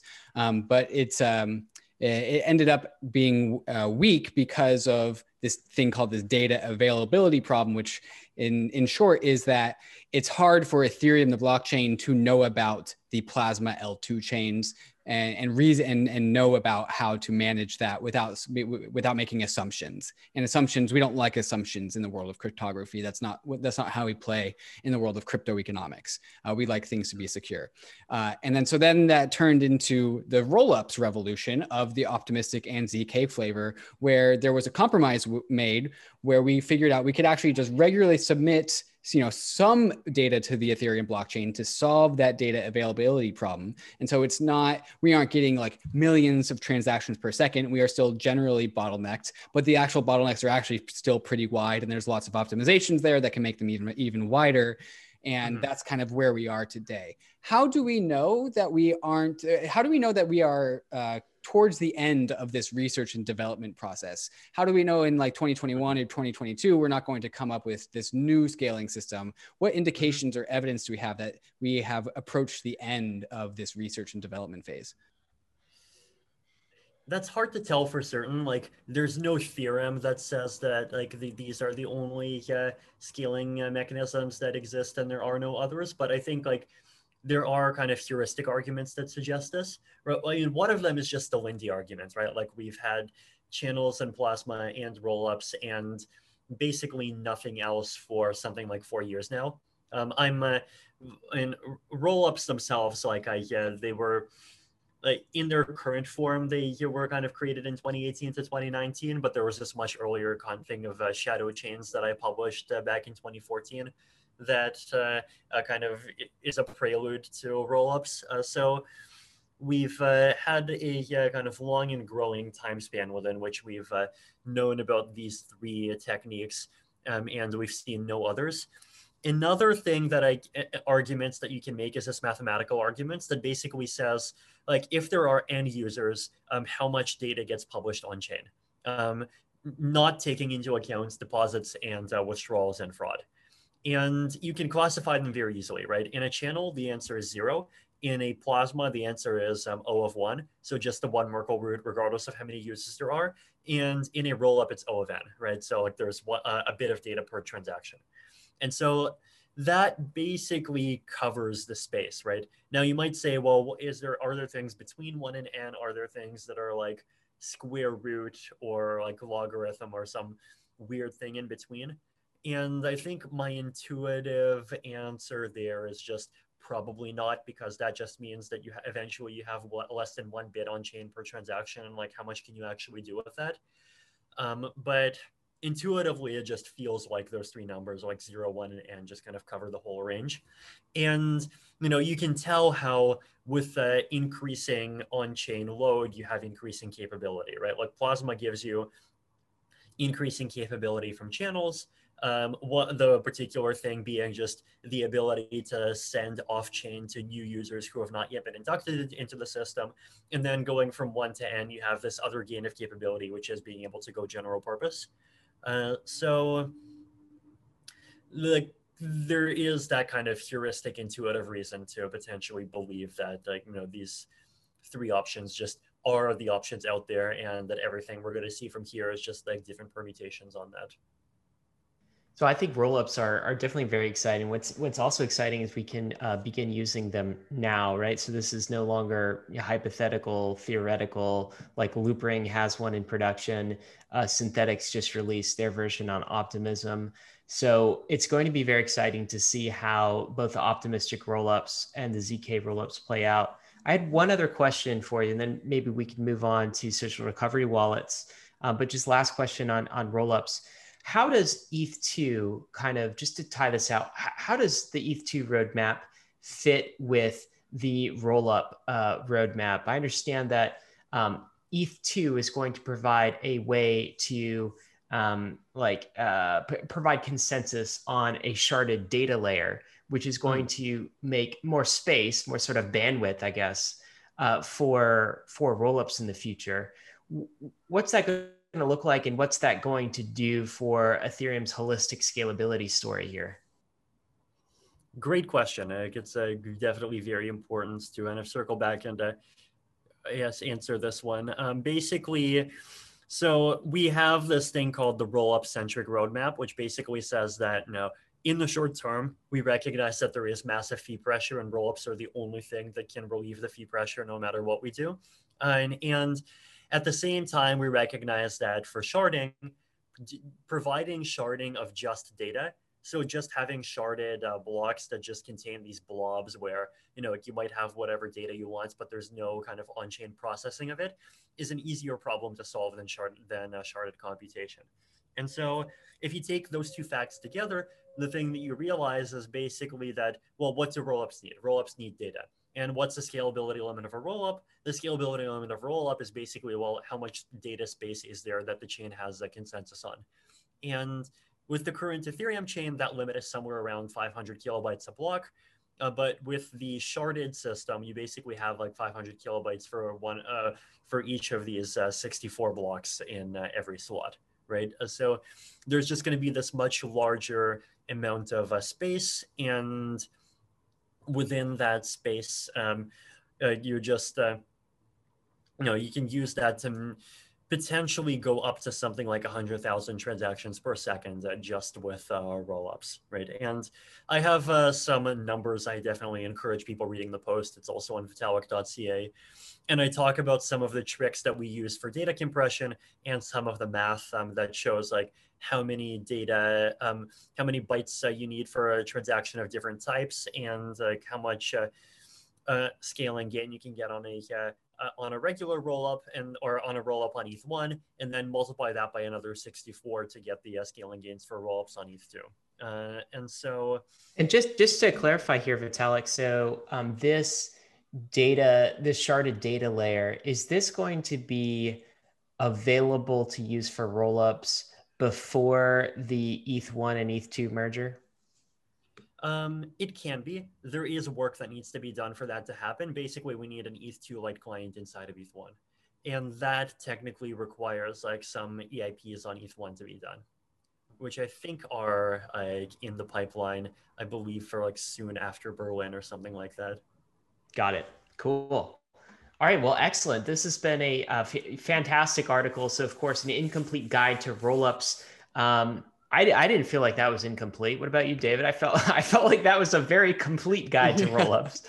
yeah, um, maybe, at least for me. Maybe that's a good question, Vitalik. what would a complete guide to rollups? Uh, yeah, mention? Right, and you know, one thing I say is that the guide is already wrong. I so uh, one, of the tables, um, line four, general purpose EVM rollups are already close to mainnet. Well, as of now, the Optimism rollup already is on mainnet, at least for uh, Synthetix.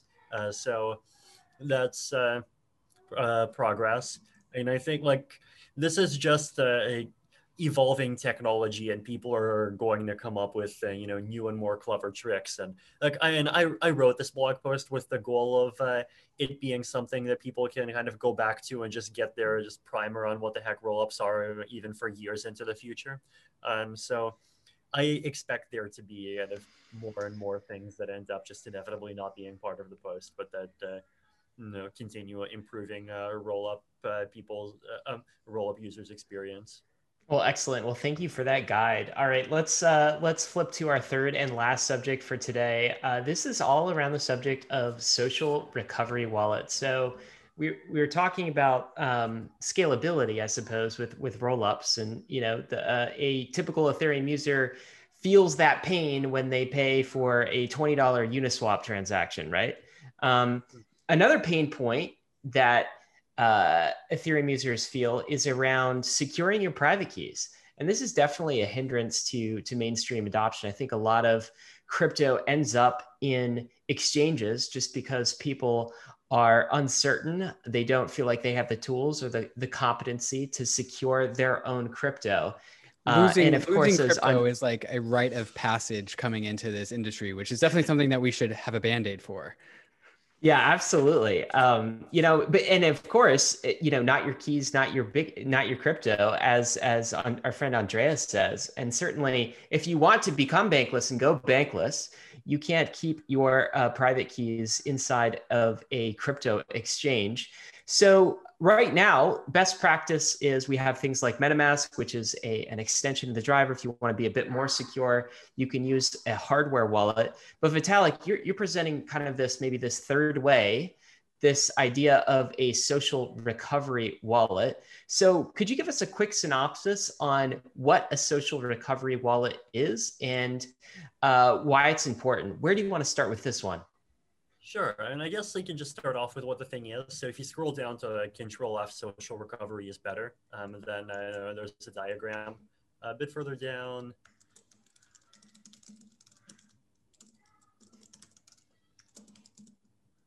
There we go. Yeah. Um, so basically, the idea is that a uh, social recovery wallet is a smart contract wallet. Uh, so if you use a social recovery wallet, your account is a smart contract, and your assets would be in that smart contract. And the smart contract has these rules that say that there is a signing key, and that signing key can be used to approve transactions. And then you have this concept of guardians, right? And the idea is that there's a set of some number of guardians, at least three. I recommend even going up to five or seven if you know enough crypto people. Um, and of these guardians, a majority of them can cooperate to change the signing key of an account if you lose your signing key. Uh, so the goal of this is basically just account recovery, right? And account recovery is just something that everyone ends up needing from time to time. Uh, and uh, it's something that like lots of services really don't do well, um, right? Uh, so like uh, if you lose your Google or, or um, account, then you have to go through customer service, and often it's even just very hard to uh, recover your account. And like I've no, uh, known people who are just never able to do that. And, and in the case of crypto, of course, um, you know, if you just use a regular wallet, well, if you lose your password, you're screwed. And there's just so many examples of people who just lose access to their account and they end up being completely screwed. Uh, whether they lose it because um, they uh, forget a password or because like something they uh, lose their computer and they just never had a backup anywhere or because they um, um, reinstall their operating system and they forget to copy over the files that happen to contain some of their keys. Like there's just a this uh, kind of whole set of reasons um, why, or you know their funds are on a paper wallet but they forget the piece of paper their funds are on a hardware wallet and uh, something happens to that hardware wallet there's just lots of reasons why you can lose your funds and so social recovery basically says well you can identify you can specify some set of guardians And this could be institutions, this could be friends or family, this could even be just other devices owned by yourself. And the majority of these guardians has the ability to basically reset your key. So this is a pretty simple idea, quite honestly, right? So uh, you know, problem that we're solving is uh, custody of private keys is hard, and people can lose them. And if they lose them, it's a disaster. You lose your entire crypto. So solution is twofold. You have a smart contract based wallet, and then you have this squishy meat space idea of guardians. And people who have a Google account are probably uh, used to this. You know, there's a setting in, in your Gmail account where um, you can you can set uh, you know your spouse or a friend's email address to to recover your password right this is a similar idea only you're delegating that guardianship possibly to some some some other private keys and this could be you know friends and family this could be right. um, other devices that sort of thing this feels so very really, squishy though really, really yeah. importantly not one of one it's m of n right so okay. that's like that's a huge difference between like say Gmail's recovery email feature. Right. Um, so it would be it would be uh, a set of guardians that would then, when they come together, their powers combined, they can restore yes. they can restore your wallet. Right. So interestingly enough, WeChat already does this, right? Like if you spin up an like if you um, just wants to log on to your account and like you know you don't have a password or you don't have some other authentication then you can create the account. And then what it does is it basically uh, requires you to like it gives you some contacts. I think i believe it's something like the, it just automatically chooses some contacts that you frequently interact with and it sends them a confirmation code and they have to give you the confirmation code or you know you have to give them the confirmation code and they have to like type it in a chat with you. I forget it's one of those two. Uh, and so like basically uh, if uh, you can like multiple of your frequent contacts um, like type in these confirmation codes then you can um, access your account right? So so, mm-hmm. so, two things i'd be worried about with this vitalik right? So um, the, the first is okay you said you're essentially putting your private keys inside of a smart contract wallet right and there have Not been smart contract um, not your private keys Right. So this is basically saying that your instead of your private keys controlling funds, your the, the smart contract is controlling funds. Ah, and right. Yes. the ability to replace your private keys if you lose your private keys. I see. Right, and that's a that's an important distinction. How, however, um, there could be a bug in a smart contract wallet. Um, there, there could be an issue with that smart contract wallet. It introduces some additional code complexity in the process. So that's the first you know, question I'd have for you. How can we get comfortable around that? Um, right. The second is that it does at first glance feel kind of squishy to, um, you know, start trusting meat space social relationships with this sort of thing. Like people are probably thinking as they as they're hearing you talk, okay, who are the like five to seven people in my life that I I would actually trust with with with something like this? and how much do I actually trust those relationships? Can you talk about um, both of those, I guess, security vectors?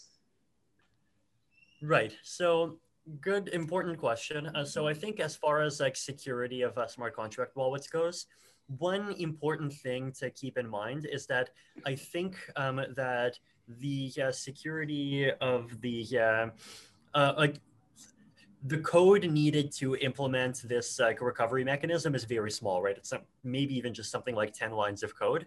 And the reason is that like you can already abstract out the multi-sig part into a separate uh, mechanism, right? And we've already had multi-sig wallets that work for years.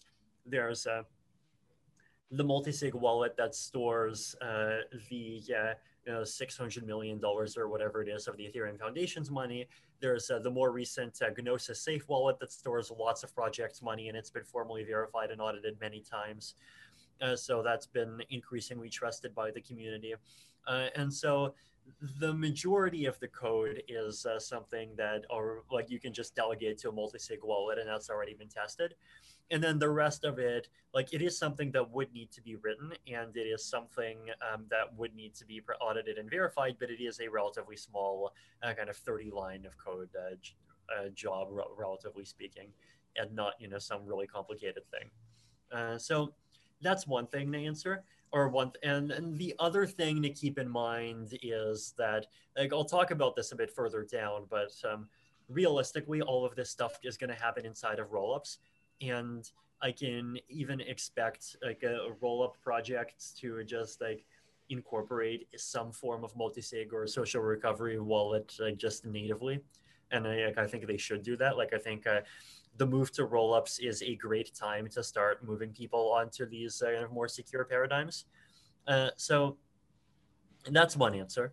And then in terms of like you, the question of like, do you trust your social relations? I uh, have a paragraph a bit further down, right, where I basically say that there's this really nice security thing that you can do, which is that your guardians, number one, they don't have to be publicly known and number two they don't even need to know each other's identities right so like you for example could use as your guardians like you know your mom um, if you work for a company your boss um, then some institution uh, some you know friend from high school.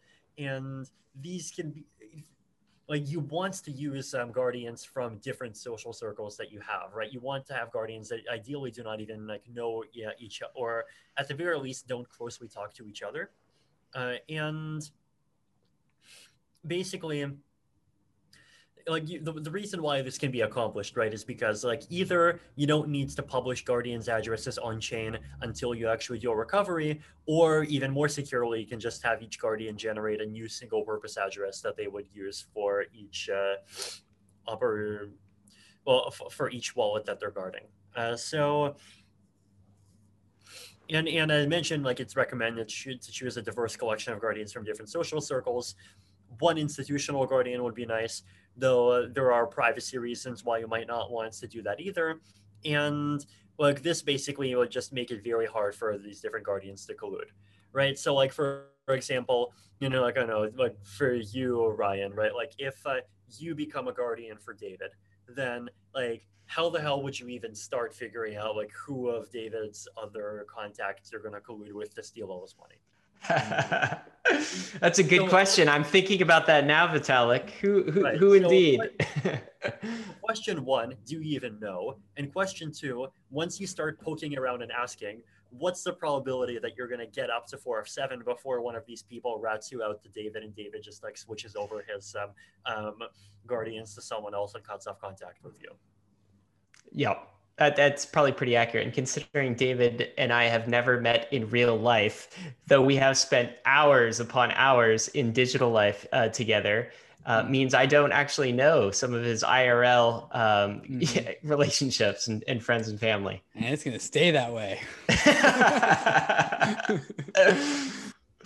yeah. Well, so so Vitalik, do you think this kind of solves private key management, or this could solve private key management, basically? I think it's the best solution that we have right now. And uh, I think it would be great for the ecosystem if we can make a kind of a strong push toward implementing this kind of technology. And we do have some of this today with um, Argent is one, definitely Bankless uh, listeners will be familiar with. Loopring, you mentioned, is another. So there are attempts with it right now. And you mentioned, I think um, earlier in our discussion, that uh, you, you, tried to do a, a, recovery with with Argent just to sort of test that out, and um, it was like pretty expensive. There's like a fifty dollar gas fee associated with it. So maybe we could just we tie this off with uh, what you're talking about earlier is migration to layer two and rollups can kind of solve the remaining challenges. So you said some rollup solutions might even be able to have to ship basically a social recovery wallet right out of the box, which be super cool. So it, it sounds like rollups have the capacity to innovate faster and try new things um, that the main chain really really doesn't have that that capability. But what did you what did you have in mind about this intersection of synergy between layer two and social recovery wallets? Mm, yes. Uh, so there's uh, I think uh, a couple of problems that rollups solve at the same time. And so one of them is that Ethereum has this very subtle technical weakness, which is this uh, kind of the, the fact that only externally owned accounts can uh, initiate transactions. And that was just. You, sorry, could you define externally owned accounts for our, our listeners? Yes, yes uh, it is an account which is controlled by a private key. The um, if an account that's not an external owned account is a smart contract. So there's only two types of accounts. There's accounts, the addresses with private keys, and then there are addresses that are smart contracts. Correct. Cool. Uh, so, and only EOAs can uh, initiate transactions. There's no ways to initiate a transaction from a smart contract. Um, so this creates problems, right? And like, actually, I know, have either of you used the Tornado Cash before? I have. Um, yeah. Yes. Okay, so you remember how when you do a withdrawal from Tornado Cash, uh, you have to select a relayer, right? And you're not signing a transaction; you're like signing a message, and then, or actually, I think you're not, or even signing the message. You're just like providing the note, and someone else sends the transaction, right? Like, so the reason why that happens is because in what, what's happening in a tornado cash withdrawal is that you're trying to withdraw money in zero knowledge to a completely new address. And so you do not already have funds in that address. So you have no way of paying the transaction fees from an EOA. And the money you're trying to withdraw is coming from a contract. And so the transaction has to start from some EOA, and that EOA has to be provided by a third party, right? And the relayer is that third party. They just do this as a service in exchange for a fee. Now, this is inefficient and it added significant complexity to uh, Tornado Cash, and it's also it also adds significant complexity to smart contract wallets. I think it might be the biggest UX barrier that smart contract wallets um, have, uh, and the re- a big reason we don't have more of them is so like Argent, like they basically run their own relay, right? And you know, Loopring, well, they're a roll up, so they're kind of part of the solution here. And like, uh, I'm definitely hoping that Argent is going to start uh, doing things with uh, rollups soon. Um, but if you have a, any of these uh, wallets uh, that's uh, a smart contract that's not on layer two, then either you need a relayer or you need this uh, kind of somewhat uh, bulky scheme where you need an account that has most of your assets and then an account that has the rest of your assets to pay fees. And that account has to have quite a bit of ETH just in case transaction fees get very high and so it just gets annoying. Um, so there's uh, two ways of solving this problem. One of them is a kind of decentralized general purpose relayer network and uh, the gas station network is doing a great job of this. Um, but the other thing is that you can just move to rollups, and rollups can just have better support for just allowing transactions to start from smart contracts directly. So that's the first problem, and then the second problem is the high transaction fees, right? Like uh, you you can't have um, you know rollup recoveries cost fifty dollars, but you know in a uh, layer two system, if everything is done inside of a layer two, recoveries could potentially only cost a few cents. Uh, so,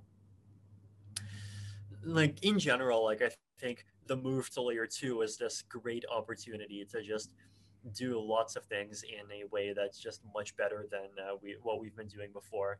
Um, you, smart contracts by default are a great example of this. Uh, and Optimism have already kind of taken uh, some steps in this direction, um, which is uh, nice. Like I think every account in Optimism is by default a like simple smart contract wallet that can be re- that the user, if they wants to, can replace with a different one. Hmm. Um, hmm. So, yeah, again, a, there's a, an excellent synergy between um, layer twos and uh, better security. So, so in, oh, sorry, go ahead. Didn't know I just wanted to say, I just I, I, I do also want to at some point circle back to kind of the relationship between social recovery and uh, crypto values. Um, maybe we should that's where we can tie this conversation off but but before we get there i, I do want to ask because that does that mean that you're you believe that the trend for the average individual who engages with ethereum is going to move towards layer two smart contract wallets yes Interesting. Interesting. And and people will just perhaps be able to execute L1 transactions from their layer 2 smart contract wallet by proxy. So like they'll they'll make a transaction with their smart contract wallet and if they want something to happen on chain on the Ethereum L1, it can be initiated from that point. Mm-hmm. Interesting. Right. Well, so so we have to distinguish between like layer one smart like smart contract wallets that are on layer one versus smart contract wallets that are inside of rollups, right? So like I think smart contract wallets are better either way, but like they're definitely much better inside of rollups. Mm-hmm. And I definitely expect more and more of people to be kind of like over time to move toward being inside rollups natively.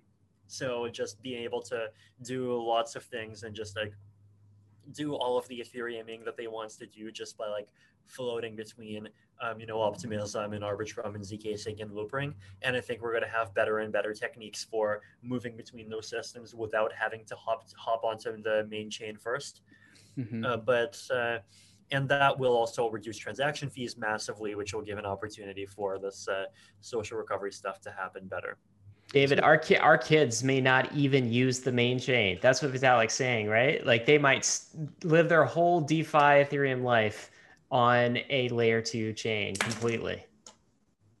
So, well, that kind of begs the question. Say I have a smart contract wallet on the L2, and I'm and I'm there because of just the all the UX benefits that it provides me, um, and I want to swap tokens for, for one token for another because of whatever reasons that people do that.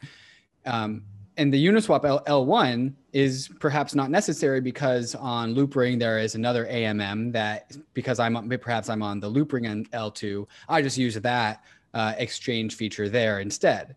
So then at, at that point, what does the if if all the economic activity is kind of put into L2s, what does the L1 do? Like what kind of economic activity would you expect to see on the main Ethereum L1 if that becomes the case? Mm-hmm. Um, in the short to medium term, I expect like high value users to stay on L1 just because they, they can afford to pay the fees and uh, they uh, like the fees are a lower cost than the uh, um, the risk that people perceive of um, L2 is breaking. But you know, in the longer term, the, the risk of um, L2 is breaking is going to subside, and in which case L1s are mainly going to consist of like layer twos publishing these batches and uh, uh, batches and proofs and like users moving between rollups in some uh, in some cases. That's extremely interesting. That kind of um, makes my my head turn to the whole scaling metaphor of Xbox games, where um, people or Xbox games when the Xbox first came out were like kind of the graphics were rudimentary, the very basic. But then Xbox games towards the end of the Xbox lifecycle, and I'm specifically talking about the Xbox 360 here, like the, the the big Xbox that took off the most amount of time. Games towards the end of the Xbox 360 lifestyle were far more efficient, far more uh, graphically like beautiful and complex and rich, but yet it was the same hardware. It was the same hardware all through and through. Uh, and that seems to be kind of how what you are alluding to with the Ethereum L1 over time is that we are actually just making better use of the same uh, computational capacity that Ethereum offers. Is, is, is, that kind of where you're getting at? Mm-hmm. And then uh, my other question is, um, these the, the Ethereum, of course, is a place of Legos. We have different things, different applications that we can plug into each other. What we're talking about here is the Lego between a smart contract wallet and an L2, talking about the efficiencies and UX benefits that we get there. What about the Lego of decentralized identity? How does the combination of decentralized identity and smart contract wallets, how do those things interact? Hmm, I guess a good question. I, uh, you know, I've talked about identity in uh, a lot of different contexts. I guess the yeah, question is like, there's different kinds of uh, identity, right? Like there's identity of like you just authenticating yourself as being the same um, the same actor who did some other interaction previously, which is just like maintaining a persistent account. There's identity as in proving things about who you are in the real world. There's identity as in kind of the unique human problem, creating accounts that like each person can only have one of, and like those are all uh, like they are kind of different primitives that have uh, somewhat different properties. Uh, so i view like social recovery wallets as being like in a, like a big step forward for the first kind of identity this kind of maintaining some kind of like persistent ident um, thing that you can represent yourself to um, as to uh, services um, and other people.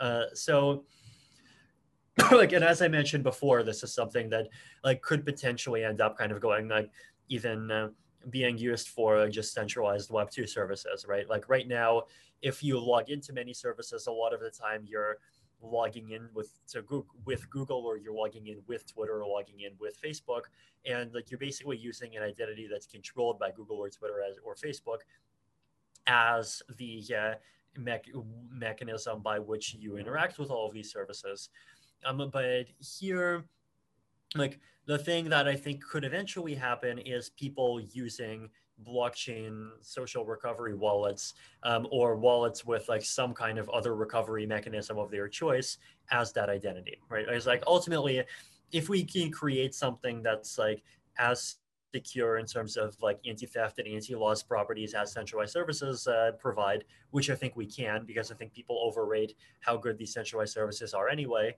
then we uh, can create something that makes sense for even people to use to just interact with um, all of these other things too.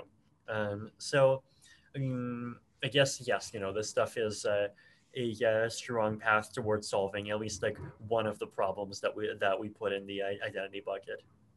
So Vitalik, um, thanks thanks so much for guiding us through social recovery. Let's let's tie up the discussion with, with this critique. Maybe address the person who's thinking, well, you you just introduced something that I thought blockchain was was going to uh, remove. Um, this idea of trusting people. Right now, we're back to trusting people again, Vitalik. That feels like a betrayal. What's your response to that critique? Right. Uh, so I think this uh, kind of comes, uh, like, really ties into kind of this difference in perspectives about what, um, you know, crypto is for and like the kind of ideology and vision that different projects have. And I've always interpreted Ethereum as, you know, not being about this kind of mountain man, I'm going to do everything uh, my, myself mentality. It's more about this idea that, you know, we're going to use like cryptography and economic building blocks like you know ETH as uh, the, mon- the monetary layer and general purpose code and the ability to write these uh, um, contracts that can control things.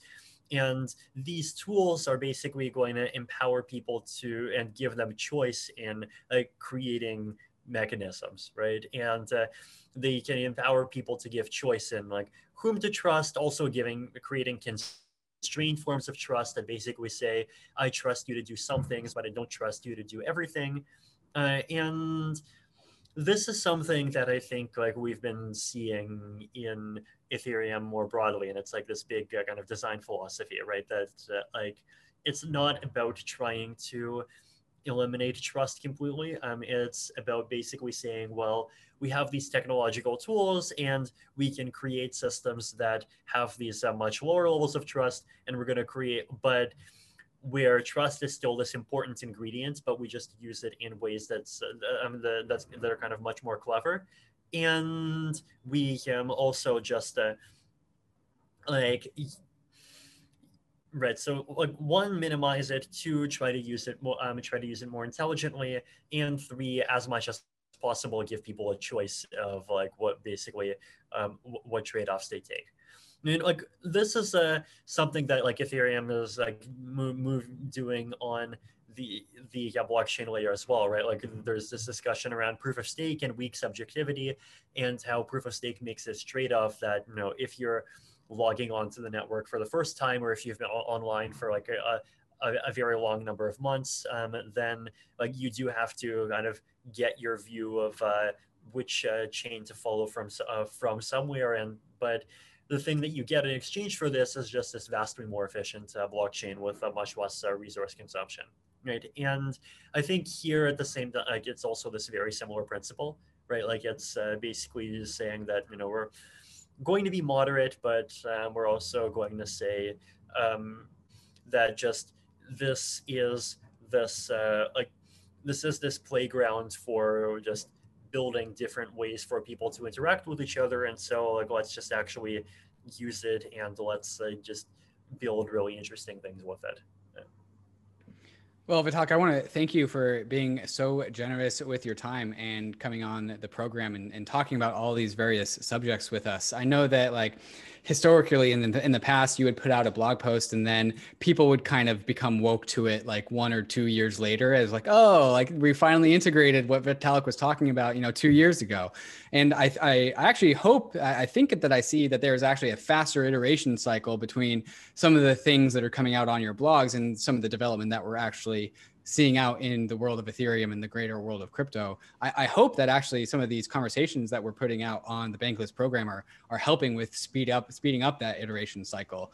But anyways, I do totally uh, agree with you that the the future of 2020 and, and maybe 2021 or that the future of 2021 and beyond is very dominant in the world of you know very strong sexy ux of smart contract wallets as well as the integration of you know the ease of l2s and and all the other things that you have written on your blog post so thank you for coming on and, and sharing those ideas with us happy to be here all right, guys, as always, want to end with this. None of this was financial advice, of course. ETH is risky, so is DeFi, so is crypto. You could lose what you put in, but we are headed west. This is the frontier. It's not for everyone, but we're glad you're with us on the bankless journey. Thanks a lot.